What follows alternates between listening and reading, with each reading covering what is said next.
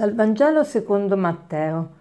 In quel tempo si avvicinarono a Gesù i discepoli di Giovanni e gli dissero, perché noi e farisei digiuniamo molte volte, mentre i tuoi discepoli non digiunano? E Gesù disse loro, possono forse gli invitati a nozze essere in lutto finché lo sposo è con loro? Ma verranno giorni quando lo sposo sarà loro tolto e allora digiuneranno. Oggi vorrei soffermarmi sulla riflessione sul, sul digiuno. Eh, il digiuno nella Chiesa Cattolica non viene molto sottolineato, o meglio, non si danno dei giorni di digiuno se non il mercoledì delle ceneri e il venerdì santo. Eh, ma al tempo di Gesù, eh, nella scuola dei farisei, e anche la tradizione ebraica prevedeva due volte alla settimana il digiuno.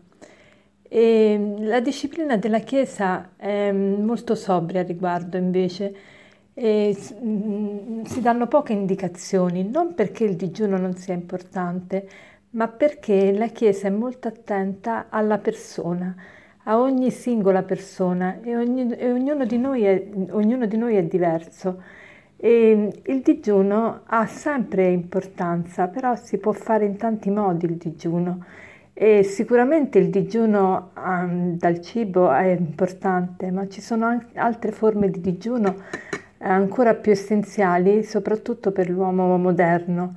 Digiuno da, eh, dai, sicuramente dai peccati, ma anche dalle cose lecite che però tendono a sovra, sovraccaricarci e a rendere la nostra mente molto distratta e presa da tutto questo mondo che ci circonda, per cui eh, usiamo troppo i mass media, i cellulari, poi mh, mm, non so, lavoriamo anche troppo, alle volte non abbiamo il tempo appunto per la famiglia o per le relazioni, per le amicizie e poi eh, digiuno anche magari da mm, troppo, troppo materialismo, troppo consumismo, eh, troppo bisogno di energie, di, eh, consumiamo troppo, soprattutto noi in Occidente.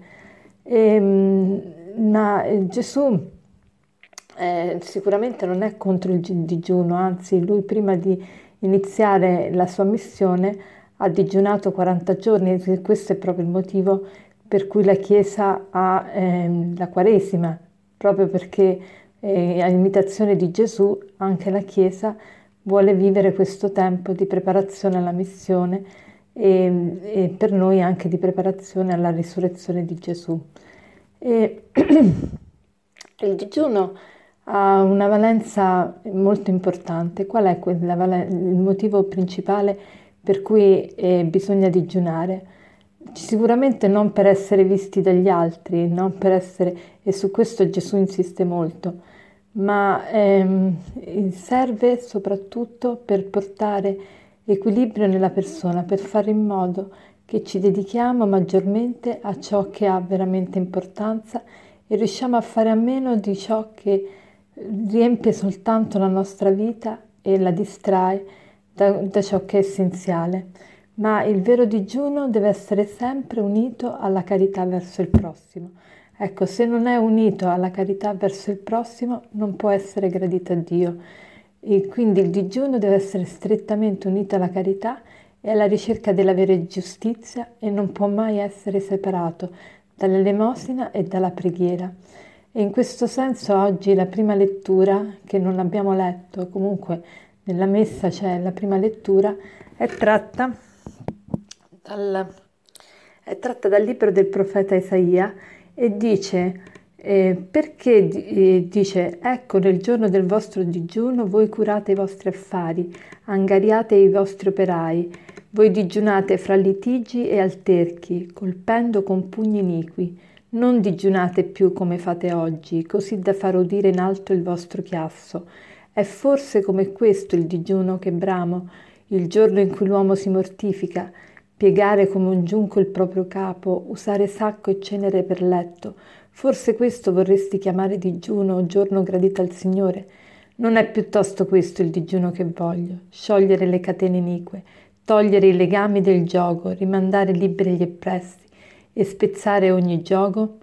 Non consiste forse nel dividere il pane con l'affamato, nell'introdurre in casa i miseri senza testo, nel vestire uno che vedi nudo senza trascurare i tuoi parenti? Allora la tua luce sorgerà come l'aurora. Ecco, questo è il, il vero digiuno. Prima del Concilio Vaticano II i giorni di digiuno erano di più che questi due, ma Paolo VI ha riformato e ha introdotto la nuova pratica del digiuno limitandola appunto al mercoledì delle ceneri e al venerdì santo. E attualmente la conferenza episcopale italiana, voi sapete che ogni Stato legifera per eh, il proprio Stato, e quindi in Italia la conferenza episcopale, cioè la conferenza dei vescovi, ha stabilito queste norme che regolano appunto il digiuno. E, ehm, la legge del digiuno obbliga a fare un unico pasto durante la giornata, ma non proibisce di prendere un po' di cibo al mattino e alla sera.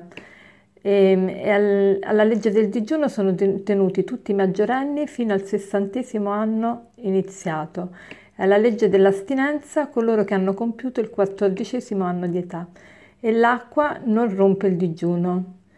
E, ehm, quindi ecco, questo com- vorrei concludere con queste parole. E, il digiuno è sempre simbolico, è una purificazione. I nostri cinque sensi ingurgitano tutto. Si tratta di digerire e creare uno spazio di interiorità di trovare in sé la propria libertà interiore, di non divorare, ma entrare in una relazione corretta e libera con le cose e con gli altri. Ciascuno decide in coscienza ciò da cui astenersi, le cose che lo rendono schiavo e con le quali rende schiavo gli altri. Buona giornata.